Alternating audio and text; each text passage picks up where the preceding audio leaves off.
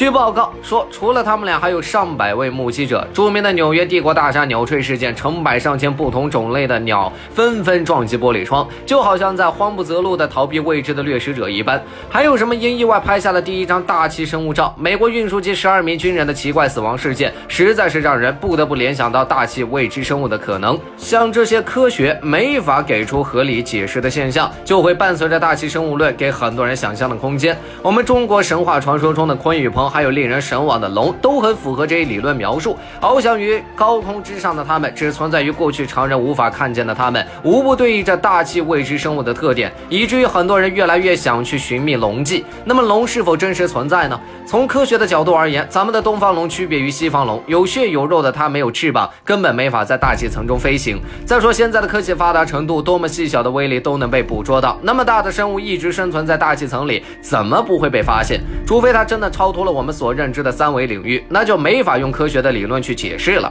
至于万米高空是否真的有未知生物，龙到底存不存在，咱们也只能说是仁者见仁，智者见智罢了。